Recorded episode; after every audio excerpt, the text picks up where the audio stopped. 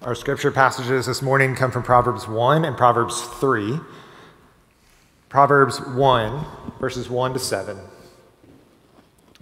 The Proverbs of Solomon, son of David, king of Israel, to know wisdom and instruction, to understand words of insight, to receive instruction in wise dealing, in righteousness, justice, and equity, to give prudence to the simple knowledge and discretion to the youth. Let the wise hear and increase in learning. And the one who understands obtain guidance. To understand a proverb and a saying, the words of the wise and their riddles. The fear of the Lord is the beginning of knowledge. Fools despise wisdom and instruction. And Proverbs 3 13 to 15. Blessed is the one who finds wisdom the one who gets understanding. For the gain from her is better than gain from silver, and her profit better than gold. She is more precious than jewels, and nothing you desire can compare with her. This is the word of God for the people of God. Thanks, Thanks be to God. God. You can be seated. Let me pray as we uh, look at God's word together this morning. Father, we do ask that you would be with us um, that you would open up uh, your scriptures, that we could see the one who is wisdom himself, um, that we would see our, uh, our wisdom uh, as foolishness, that we would not be wise in our own eyes, um, but we would submit ourselves under the, uh, the truth and the knowledge and the wisdom of your word. We pray in Jesus' name. Amen. Um, I, I, don't have to tell you that over the past year, year and a half, uh, our decision making, the course of our lives have fundamentally changed. Uh, we've been thrown into personal decision making about our individual and our communal health, even as we're witnessing that this morning. Um, parents have had to uh, make decisions about educational formats, school enrollment, childcare, uh, how and when and where we're going to work. Um, we've all been given uh, new options about living situations, work locations, work from home, work in the office. Uh, we have decided our social bubbles. Um, we have tried to plan out and be wise about when and where and how often we do something as simple as make a grocery run. Um, every life decision, big or small, seems like it's been thrown at us this last year and a half. And while there have been plenty, plenty of limits, we have these decisions in front of us because we have some degree of personal freedom. And freedom can be liberating, but I think that we've learned over this last year and a half that freedom comes with its own set of burdens. We often face a paralysis of choice, people say, but this last year we've kind of uh, fallen into this paralysis of uncertainty, of not knowing what's in front of us, but yet forced to make a decision. Not to mention that nearly every decision and event that we've had to consider has felt like it's had some kind of moral or ethical angle attached to it. It's made it all the more difficult and murky. And I think if we reflect back, I would uh, hazard to guess that many of us feel like we haven't been given all of the tools necessary to successfully live a full life. Uh, Many of us have been in school for uh, at least 16 years, some in this room for twice that long. You could probably tell me how to find the hypotenuse of a triangle, but you might struggle significantly to know how to navigate a difficult uh, relationship. I would guess many of you could tell me something about the rise and fall of the Roman Empire, but you don't really know how to resolve your conflict with your roommate. So, how do we learn how to make good decisions? How do you learn or know which job to take, or which church to join, or where to live, or how to live? How does our pastoral search committee know the right next pastor to hire? How does our children's ministry know when it's safe to gather children and volunteers again? Where in the Bible do we go to answer these questions? The book of Proverbs, comes to us and says that you and I need wisdom to navigate the answers to these hard questions. I think the, the big problem that we have often in the church is that we don't actually know how the Bible applies to practical questions that we have in life. Much of the Bible appears to be black and white. We have the Ten Commandments, we have God's law, but we live our lives in the gray. And wisdom is applying the truth and the knowledge of God's scripture to the gray areas of life. It's really down into the details, into the nitty gritty. And so, what I want you to feel this morning is the essential nature of you and I pursuing biblical wisdom. That, it, that it's actually something that we attain after, that we go and move towards. Uh, I read from Proverbs 3 Blessed is the one who finds wisdom, who gets understanding, for the gain from her is better than silver and the profit better than gold. My prayer this morning is that you and I would believe that wisdom from the Lord is better than anything else that we could pursue. Any other endeavor or accomplishment uh, or pursuit that we have, that, that we would be called into a daily, ruthless pursuit of wisdom. That this isn't some kind of uh, passive invitation, but it is part of the Christian life. It's something that we are to put on and to move towards. So, this morning, I want to briefly explore two questions. If, if you're a note taker, we'll be looking at what wisdom is, what is wisdom, and second, how do we develop wisdom? How do you get it? So, first, uh, just sort of by working out our definitions, what is wisdom? What is this thing that Solomon says is so valuable that we are to pursue it daily and ruthlessly in the Christian life?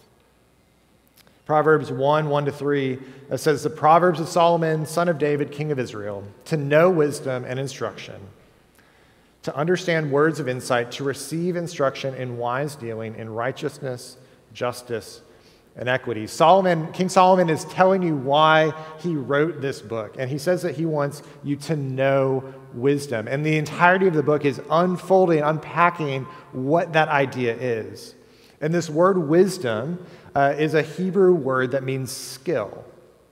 It's the same word that's used uh, in uh, various places through the Old Testament. It's, it's the word that is used to describe the garment makers who skillfully work to prepare Aaron's robe. So maybe you've been uh, to uh, museums, whether it's here in Boston or somewhere around the world, where you've seen old garments that kings and priests would wear. And this word wisdom has this skillful angle attached to it that wants to bring to, bring to mind a garment that is put together with such thought and such beauty and such excellence uh, that it is done to a, a degree of near perfection. This word skill is also used in the Old Testament to uh, describe those who built the tabernacle and the temple. If you've ever been uh, to Israel and you've seen uh, the ruins uh, that, that, uh, that God's people have put together, you know the skill and the precision of work that went into developing such a beautiful uh, building and piece of art.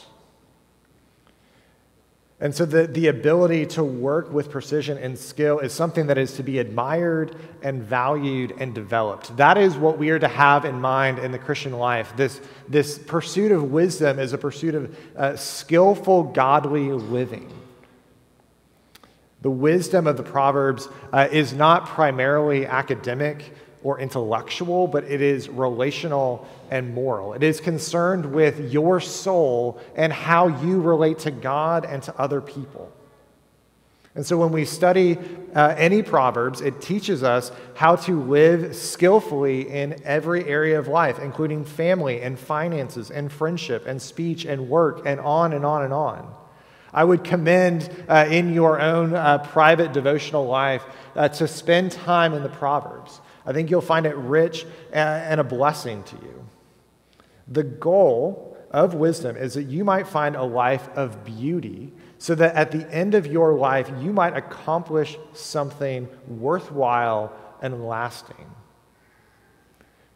If you feel uh, the the hopelessness, uh, and, and the toil in your work. Wisdom, uh, the pursuit of wisdom, is an invitation into a life of true meaning that has lasting value.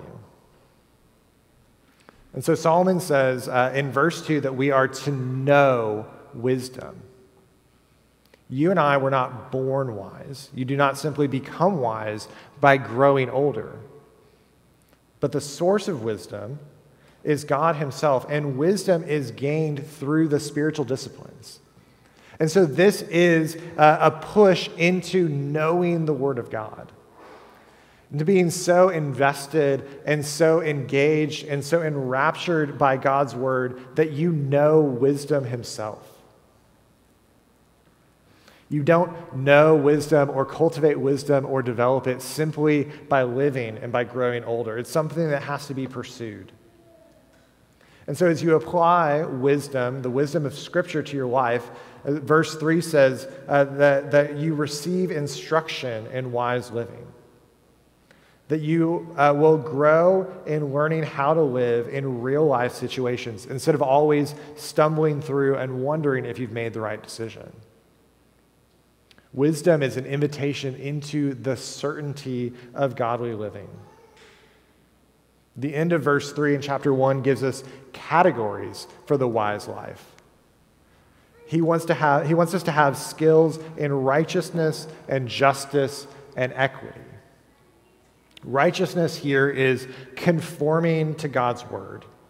That word righteousness is also connected uh, to Deuteronomy 25 13, uh, where, uh, where there, there is a warning against uh, carrying two uh, uh, rocks that you would weigh to find out what is equal. One that is a size that you said that it is, and the other that is a little bit lighter so you can cheat your neighbor.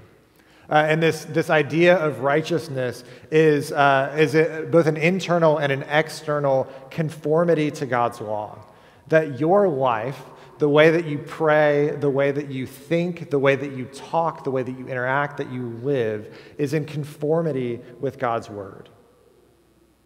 And justice and equity can only be truly ex- exercised by one who is righteous in making fair decisions.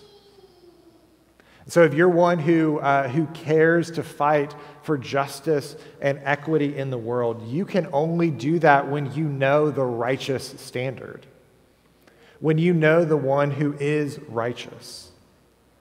And you can call the world uh, to be in order under a, a God who, has, uh, who, who holds all things uh, in his power.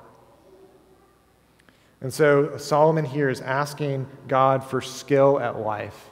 We might call this Christian maturity. Uh, here's how a, a handful of uh, Old Testament scholars define uh, wisdom for us. One says, uh, becoming competent with regards to the reality of life, skillful art in godly living. Another says, wisdom allows us to cope with life and achieve what would otherwise be impossible.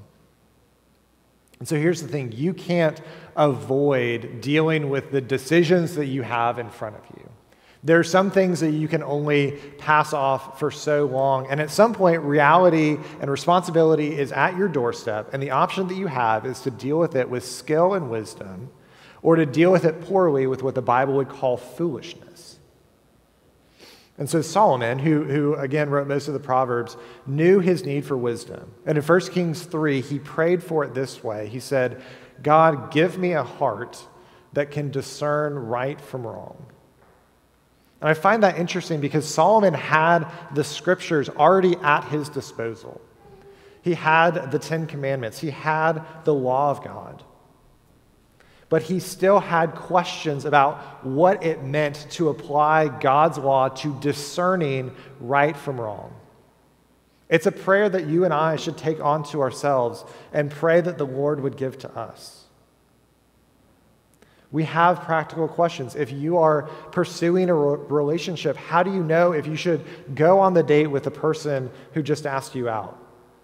How do you know if it's time to, uh, to take the next step towards engagement or marriage? If you're a student, how do you know if you should go for another degree to take on more loans or just go out into the workforce? If you're married and you're, you're struggling to, to know when is the right time to begin to try for children, how do you come to that conclusion? It's wisdom. It's, it's taking the black and white of Scripture and applying it to the gray. It is praying that God would give you a heart to discern what is right from what is wrong.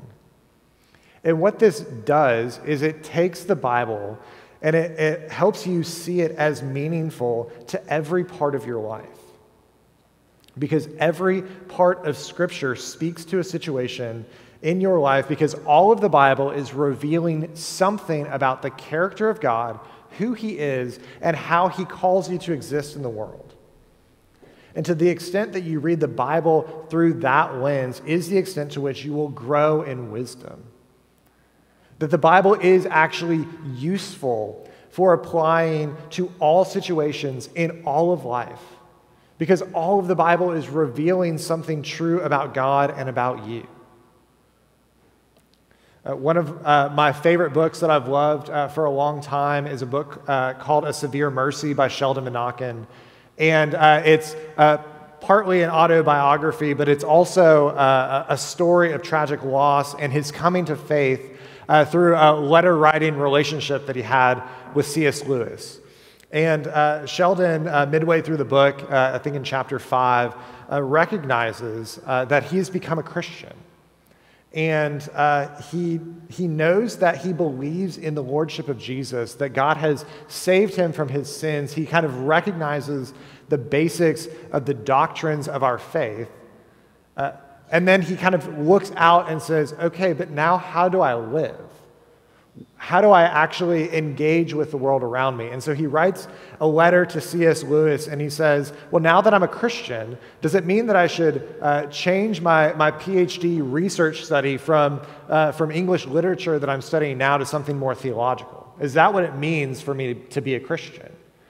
Uh, does all of life have to be sort of theologically centered?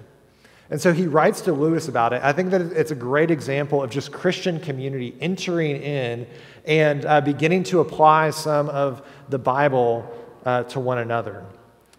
And so Lewis uh, writes Sheldon back, and he says this He says, We must ask at least three questions about the probable effect of you changing your research subject to something more theological. And so he starts with the, the individual. He says, Would it be better for your immediate enjoyment? Answer, probably, but not certainly yes.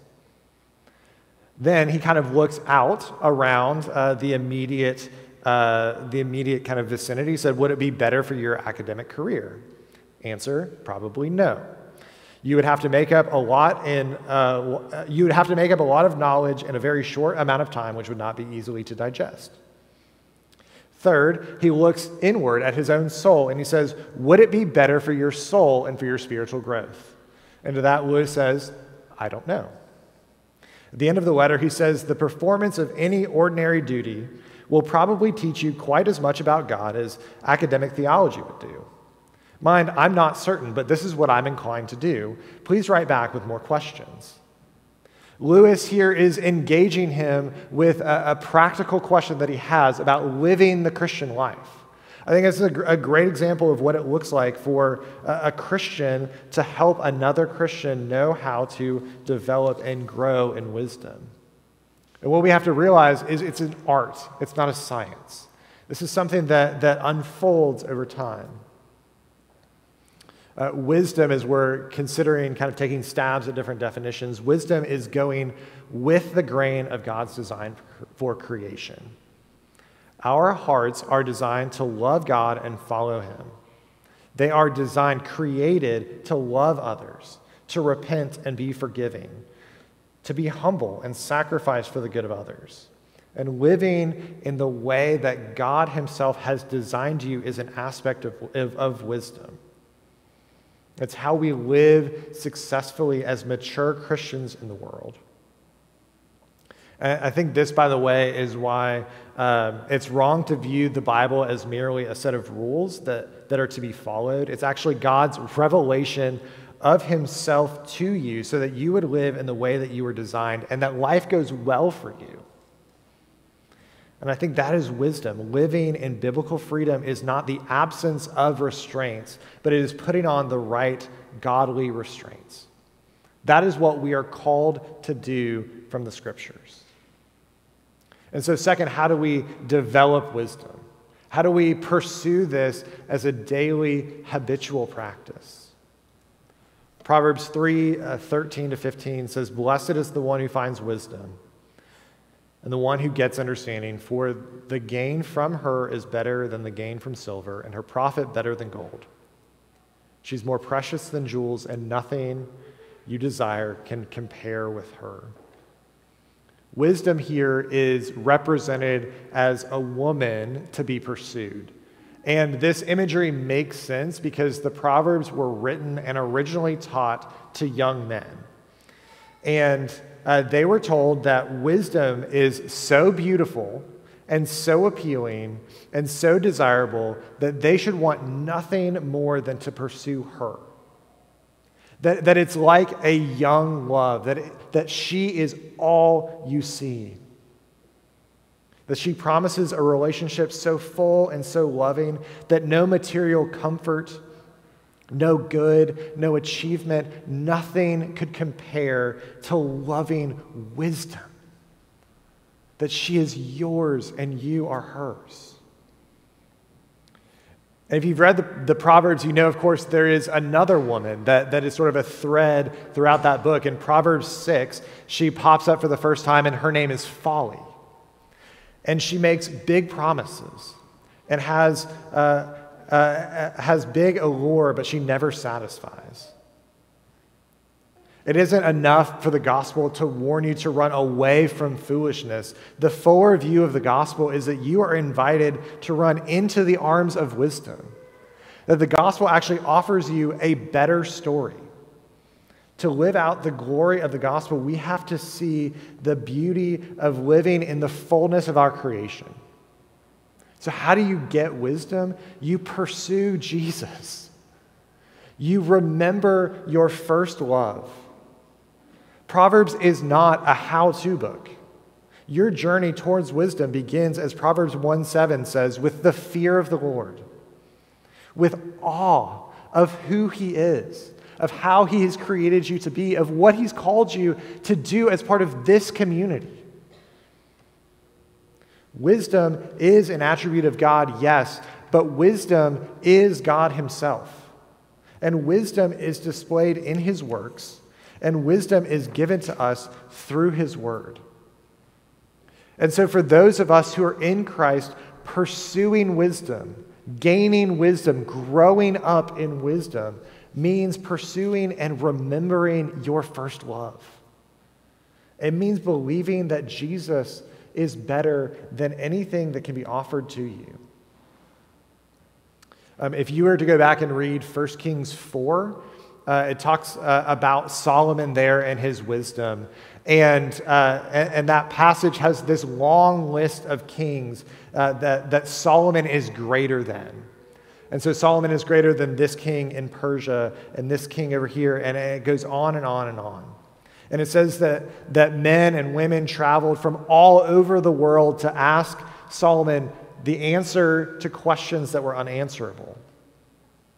And he was truly great, someone to be admired. But if you go to Luke 11, you know what it says? Someone greater than Solomon is here. And in Colossians 2, the apostle says, In Christ are hidden all of the treasures of wisdom and of knowledge. If you look at the life of Christ, if you study him, know his character, meditate on his word, you see his wisdom, that he is wisdom incarnate. You begin to see that he knew how to, act, to navigate the difficult areas of life. He knew when to speak and when to be quiet, when to be aggressive and when to retreat, when to act and when to hold back, when to confront and when to step away. But the, the, the answer here isn't just go away and try harder to be like Jesus. If you've ever tried to be perfect, to sin in nothing, you realize it is impossible. you realize that it will never work. Charles Spurgeon said, uh, To know is not to be wise. He said, Many men know a great deal and are greater fools for it. There is no fool as great as a knowing fool. You grow in wisdom by clinging to wisdom himself, not by being wise in your own eyes, but by clinging to Jesus, the one who gives you everything that you need. It means that we are called into a life of prayer. It means that we are to crack open our Bibles and find ourselves captivated by His Word. It means that you and I believe that what we are offered in the gospel is better and more beautiful than anything that we find in the world. We are called into knowing the Lord who loves us and gives us Himself, who is wisdom. And once you realize that the person who is wisdom incarnate became the fool of the world for you, and I don't want you to miss that as some like second person plural y'all, like for you. He became a fool in the world for you so that you could be with him, so that you could be saved, so you would sit with him in heaven. When you realize Jesus gave up everything and through his spirit offers you all that you need, when you realize that the Lord of the universe is with you, that He guides you, that He has given you His word, that He's given you this church because He loves you. You are captivated by Him. You find Him beautiful. You pursue Him. You actually want to do the things that He asks you to do. And as you actually pursue Him, as you know Him in His Word, you start to change from the inside out. And as you change, you become more like Jesus that you're actually transformed by His Spirit to be made more in His image, to live more in His image. And in becoming more like Jesus, you grow in real wisdom. That's my prayer for us this morning. Let me pray as we go to the Lord's table. Father, we do ask that you uh, would uh, allow us to know you as the one who is the God only wise that we would not uh, see ourselves as wise in our own eyes, but we would pursue you. We would see the beauty and the majesty and the glory in the person and work of Jesus. That we would remember our first love. And that you pursue us and that you bring us to yourself. Pray all this in Jesus' name. Amen.